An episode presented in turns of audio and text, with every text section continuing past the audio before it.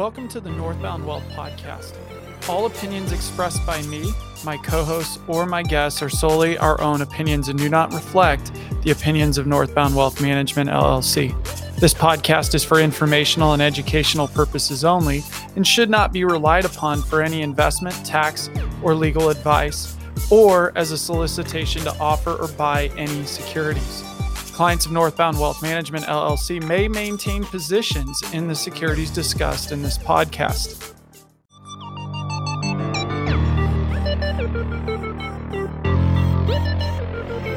It's a powerful two-day stock rebound cemented a positive week for investors as a new trading month began. Today is October 10th, 2022, and we're just going to recap last week all the way up until basically this week. So the Dow Jones Industrial Average rose 1.99%, while the S&P 500 added 1.51% for the week.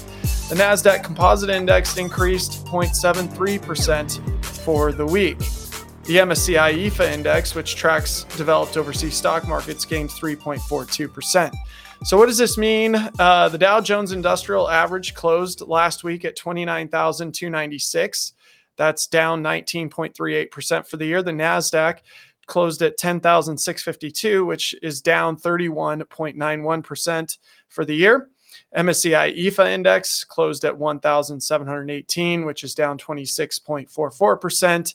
And the S&P 500 closed at 3,639 and change, which is down 23.64% for the year.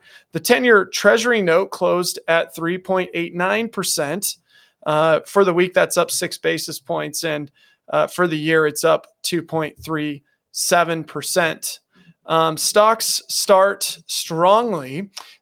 They did start strongly to the month. So let's check this out. Stocks opened the week posting their best two-day rally since March 2020, as the UK Prime Minister's decision to reverse a tax cut proposal had upended financial markets the previous week. It did lift investors. Falling yields further lifted investor enthusiasm, as did new economic data indicating a cooling economy. Losses in the last 2 days erased much of the gains as concerns about higher rates and recession once again moved front and center. The selling pressure was due to a stream of hawkish comments by Fed officials and labor market data that suggested the Fed would likely stick to their rate hike plans. It's a mixed labor picture. So employment-related reports offered conflicting signals on the state of the labor market. In a sign of cooling, the number of open jobs in August fell 10%, while a subsequent report from the Automated Data Processing, or ADP, report showed continued labor market strength. The ADP report, private employers added a higher than expected 208,000 jobs in September, and annual wages rose 7.8% from a year ago. Jobless claims rose to 219,000, up from the previous week's 190,000 and in line with 2019's average. September's employment report showed that employers added 263,000 jobs, slightly lower than expectations. The combination of new hiring and lower labor force participation led to a drop in the unemployment rate to 3.5%. This week, key economic data. Wednesday, producer price index in the FOMC committee meeting notes. Thursday, consumer price index, jobless claims, and then Friday, retail sales. This week, companies reporting earnings. Wednesday, Delta Airlines, PepsiCo. Thursday, Wells Fargo, Walgreens, and BlackRock. Friday, J.P. Morgan Chase, United Health Group, Citigroup, Morgan Stanley, PNC, and U.S. Bank Corp. So earnings really does get kicked off with the banks every quarter. So stay tuned for that this week. What we're seeing is a lot of analysts' revisions downward in earnings. So that should impact markets, not in a positive way. Essential tax reminders for people selling a home. So if you're selling a home, you may be able to exclude all or part of any gain from the sale when filing your tax return. To see if you're eligible for this benefit, you have to consider, number one, the home's ownership and use. Over 5 years, ending on the date of the sale, the homeowner must have owned the house and lived in it as their main home for at least 2 years. Number two, any gains. Taxpayers who sell their primary home and gain from the sale may be able to exclude up to $250,000 of that gain from their income. The exclusion increases to $500,000 for a married couple filing jointly. Number three, mortgage debt. Generally, if your mortgage debt was forgiven or canceled, such as in the case of a foreclosure, you have to report this forgiven debt as income on your tax return. And again, as a reminder, this information is not intended to be a substitute for specific individualized tax advice. We suggest that you discuss your specific tax issues with a qualified tax professional. And this tip was adapted from the IRS.gov website.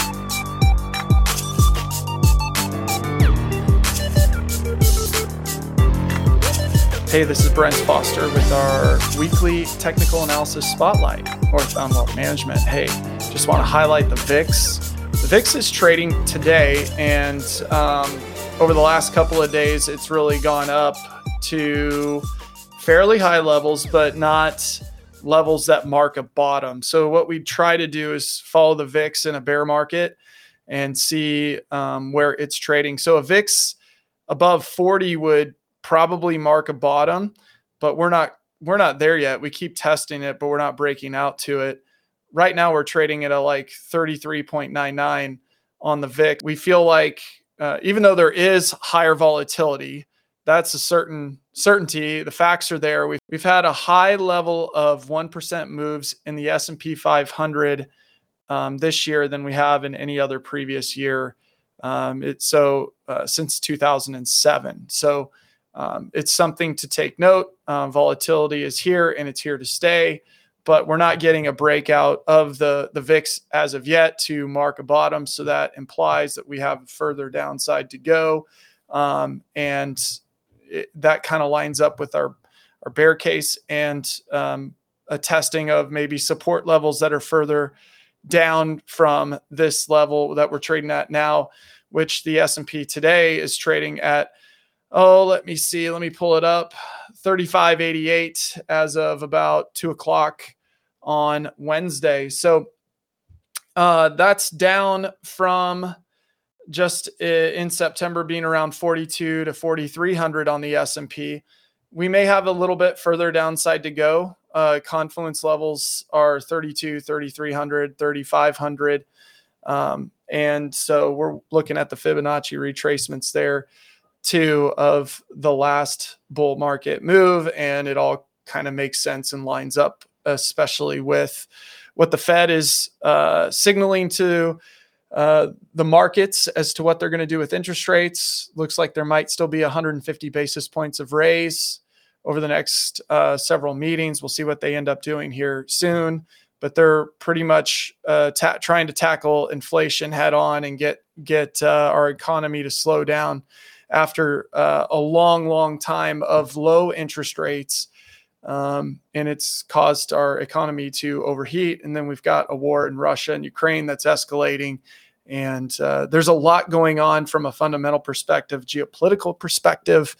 And that's going to be reflected, obviously, in the technicals. And markets are a discounting mechanism, and they look about 6 to 9 to 12 months ahead of time.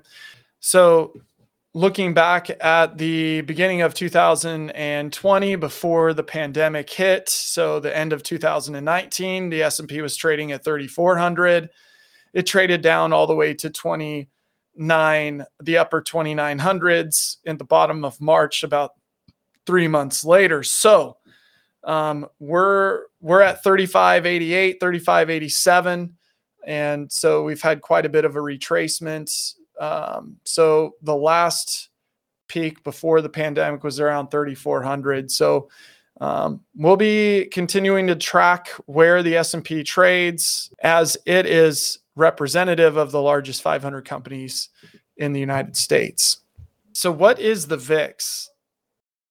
This was written by James Chen, updated on September 8th, reviewed by Thomas Catalano, and fact-checked by Suzanne Kohlhaug. The CBOE Options Exchange calculates a real-time index to show the expected level of price fluctuation in the S&P 500 index options over the next 12 months. It's officially called the CBOE Volatility Index and listed under the ticker symbol VIX. Investors and analysts sometimes refer to it by its unofficial nickname, the Fear Index. Technically speaking, the VIX does not measure the same kind of volatility as most other indicators. Volatility is a level of price fluctuations that can be observed by looking at past data. Instead, the VIX looks at expectations of future volatility, also known as implied volatility. Times of greater uncertainty, more expected future volatility results in higher VIX values, while less anxious times corresponds with lower values. The initial VIX was released by the CBOE Global Markets in 1993. And at that time, the index only took into consideration the implied volatility of 8 separate S&P 100 put and call options. After 2002, CBOE decided to expand the VIX to the S&P 500 to better capture the market sentiment. VIX futures were added in 2004 and VIX options followed in 2006. So how the VIX works and how it is used. VIX values are quoted in percentage points and are supposed to predict the stock price movement in the S&P 500 over the following 30 days. This value is then annualized to cover the upcoming 12-month period. The VIX formula is calculated as the square root of the par variance swap rate over those first 30 days, also known as the risk-neutral expectation. This formula was developed by Vanderbilt University professor Robert Whaley in 1993. Investors, analysts, and portfolio managers look to the CBOE Volatility Index as a way to measure market stress before they make decisions. When VIX returns are higher, market participants are likely to pursue investment strategies with lower risk. According to Lizanne Saunders, Managing Director and Chief Investment Strategist of Charles Schwab, the VIX forces us to do what we know we're supposed to do as investors, which is add low, trim high, a version of buy low or sell high. And often when left to our own devices, we don't do that. We let the winners run. They become an outsized portion of the portfolio. And then the inevitable reversion to the mean happens when you're holding a much heavier bag than you otherwise would have. It's simple. It's really simple, basic stuff, but it's so important to hammer home, especially when you have all these rotations, which frankly give you more opportunity to use the volatility to your advantage via the process of rebalancing. So get help with your financial journey. Market volatility and inflation can be a cause for anxiety, but financial advice can help you make the path to financial security easier. So give us a call at Northbound Wealth Management. We'll be happy to walk you through navigating the financial markets and your investment strategy. So what is a bear market? This piece is from Investopedia. A bear market is when a market experiences prolonged price declines. It typically describes a condition in which security prices fall 20% or more from recent highs amid widespread pessimism and negative investor sentiment. Bear markets are often associated with declines in an overall market or index like the S&P 500, but individual securities or commodities can also be considered to be in a bear market if they experience a decline of 20% or more over a sustained period of time, typically 2 months or more. Bear markets also may accompany general economic downturns such as a recession. Bear markets may be contrasted with upward trending bull markets. Key takeaways of bear markets. They occur when prices fall or markets decline by more than 20%, often accompanied by negative investor sentiment and declining economic prospects. Bear markets can be cyclical or longer term. The former lasts several weeks or a couple of months, and the latter can last several years or even decades. Short selling, put options, and inverse ETFs are some of the ways in which investors can make money during a bear market as prices fall, albeit work with a financial professional if you're going to employ those strategies. Let's see, understanding bear markets. Stock prices generally reflect future expectations of cash flows and profits from companies. So if the S&P 500 earnings and profits of companies are declining, then the future expectations, which reflects future stock prices, are going to likely decline. It doesn't mean you can't have a rally inside of a bear market. It's called a bear market rally, and you can get those rip your face off rallies that end up sucking people in, thinking that the bear market's over, and it's not. It's just a rally or short covering inside of a bear market, and the longer term trend hasn't been broken. So be cautious as you're investing in a bear market. As growth prospects wane and expectations are dashed, prices of stocks can decline. Herd behavior like fear, so following the herd, and a rush to protect downside losses can lead to prolonged periods of depressed asset prices. One definition of a bear market says that markets are in bear territory when stocks on average fall at least 20% off their high, but 20% is an arbitrary number, just as a 10% decline is an arbitrary benchmark for a correction. Another definition of a bear market is when investors are more risk averse than risk seeking. This kind of bear market can last for 6 months or years as investors shun speculation in favor of boring, sure bets, i.e., short-term treasury bills like a 3-month, 6-month, 1 year, 2 year. They're all paying upwards of 3.8% to 4.4% as of today when I checked on Schwab's trading platform. The causes of a bear market can vary, but in general, a weak or slowing sluggish economy, bursting market bubbles, pandemics, wars, geopolitical crises, and drastic paradigm shifts in the economy, such as shifting to online economy, or wars like in Russia, Ukraine, like what's going on now, or China looking at taking over Taiwan to capture Taiwan semiconductor, are all factors that might cause a bear market. Or high inflation, for example, is another potential cause, which can slow consumer demand and consumer spending. And the U.S. is definitely a consumer-driven economy. The signs of a weak or slowing economy are typically low employment, low disposable income, weak productivity, and a drop in business profits. So you're kind of starting to see all those boxes get checked. In addition, any intervention by the government in the economy can also trigger a bear market. Wow. Yeah, we're kind of seeing that. For example, changes in the tax rate or the federal funds rate can lead to a bear market. Similarly, a drop in investor confidence may also signal the onset of a bear market. Yep, that's what we're in. When investors believe something is about to happen, they will take action. In this case, selling off shares to avoid losses. Bear markets can last for multiple years or just several weeks. A secular bear market can last anywhere from 10 to 20 years and is characterized by below average returns on a sustained basis. There may be rallies within secular bear markets where stocks or indexes rally for a period, but the gains are not sustained and the prices revert to lower levels. I just said that. A cyclical bear market, on the other hand, can last anywhere from a few weeks to several months. The U.S. major market indexes were close to a bear market territory on December 24, 2018, if you guys just remember that, falling just shy of a 20% drawdown.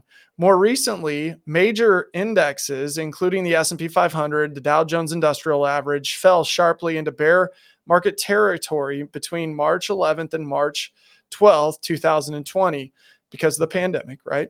Prior to that, the last prolonged bear market in the United States occurred between 2007 and 2009 during the Great Financial Crisis and lasted roughly 17 months. The S&P 500 lost 50% of its value during that time. In February 2020, global stocks entered a sudden bear market in the wake of the global coronavirus pandemic, sending the Dow down 38% from its all-time high on February 12th, 2020, which was 29,568 and change, to a low on March 23rd of 18,213. And change in just over 1 month. However, both the S&P 500 and the Nasdaq 100 made new highs by August of 2020. That was I think the quickest bear market we've ever had. So the phases of a bear market. Bear markets typically have 4 different phases. The first phase is characterized by high prices and high investor sentiment. Towards the end of this phase, investors begin to drop out of the markets and take in profits. In the second phase, stock prices begin to fall sharply, trading activity and corporate profits begin to drop, and economic indicators that may have been once positive start to become below average. Some investors begin to panic as sentiment starts to fall. The third phase shows speculators start to enter the market, consequently raising some prices and trading volume. In the fourth and last phase, stock prices continue to drop, but slowly, as low prices and good news starts to attract investors again. Bear markets start to lead to bull markets in this phase. So the bear market phenomenon is thought to get its name from the way in which a bear attacks its prey, swiping its paws downward. This is why the markets with falling stock prices are called bear markets. Just like the bear market, the bull market may be named after the way in which the bull attacks by thrusting its horns up into the air. Bear markets versus corrections. A bear market should not be confused with a correction, which is a short-term trend that has a duration of fewer than 2 months. While corrections offer a good time for value investors to find an entry point into stock markets, bear markets rarely provide suitable points of entry. This barrier is because it's almost impossible to determine a bear market's bottom. Trying to recoup losses can be an uphill battle unless investors are short sellers or use other strategies to make gains in falling markets. Between 1900 and 2018, the Dow Jones Industrial Average had approximately 33 bear markets, averaging one every 3 years. One of the most notable bear markets in recent history coincided with the global financial crisis occurring between October 2007 and March of 2009. During that time, the Dow Jones Industrial Average declined 54%. The global COVID-19 pandemic caused the most recent bear market in 2020 for the S&P 500 and the Dow Jones. The Nasdaq Composite most recently entered a bear market in March of 2022 on fears surrounding the war in Ukraine, economic sanctions against Russia, and high inflation. Short selling in bear markets. Investors can make gains in a bear market by short selling. This technique involves selling borrowed shares and buying them back at lower prices. It is an extremely risky trade and can cause heavy losses if it doesn't work out. A short seller must borrow the shares from a broker before a short sell order is placed. The short seller's profit and loss amount is the difference between the price where the shares were sold and the price where they were bought back, referred to as covered. For example, an investor shorts 100 shares of a stock at $94. The price falls and the shares are covered at $84. The investor pockets a profit of $10 times 100 or $1,000. If the stock trades higher unexpectedly, the investor's forced to buy back the shares at a premium, causing heavy losses to the short seller. Puts and inverse exchange traded funds in bear markets. A put option gives the owner the freedom, but not the responsibility to sell a stock at a specific price on or before a certain date. Put options can be used to speculate on falling stock prices and hedge against falling prices to protect long-only portfolios. Investors must have options privileges in their accounts to make such trades. Outside of a bear market, buying puts is generally safer than short selling. Inverse ETFs are designed to change values in the opposite direction of the index they track. For example, the inverse ETF for the S&P 500 would increase by 1% if the S&P 500 index decreased by 1%. There are many leveraged inverse ETFs that magnify the returns of the index they track by 2 and 3 times. Like options, inverse ETFs can be used to speculate to protect portfolios, or in other words, used as a hedge. Again, it takes a sophisticated, well-trained investor to understand how to do this. And it's recommended that you talk to an investment professional about that if that's something you're interested in. Real-world examples of bear markets. The ballooning housing mortgage default crisis caught up with the stock market in October 2007, also known as the Great Financial Crisis. Back then, the S&P 500 had touched a high of 1,565. Can you believe that? It's trading at like more than double that, or at this point, as the extent and ramifications of housing mortgage defaults on the overall economy became clear. The U.S. major market indexes were again close to bear market territory on December 24, 2018, falling just shy of a 20% drawdown. Most recently, the Dow Jones Industrial Average went into a bear market on March 11, 2020, and the S&P 500 entered a bear market on March 12, 2020. This followed the longest bull market on record for the index, which started at the bottom of 2009, which was in March. Stocks were driven down by the onset of the COVID-19 pandemic, which brought with it a mass lockdowns and fear of depressed consumer demand. During this period, the Dow Jones fell sharply from all-time highs close to 30,000 to lows below 19,000 in a matter of weeks. From February 19th to March 23rd of 2020, the S&P declined 34%. Other examples include the aftermath of the bursting of the dot-com bubble in March of 2000, which wiped out approximately 49% of the S&P 500's value and lasted until October of 2002. And the Great Depression, which began with the stock market collapse of October 28th and 9th in 1929.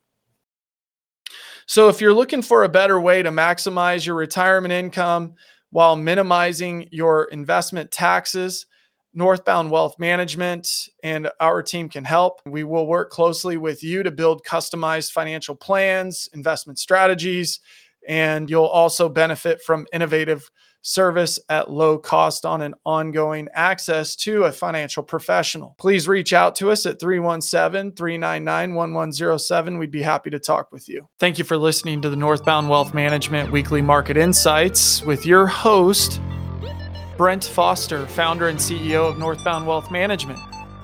Until next week, have a great weekend. We'll talk to you soon.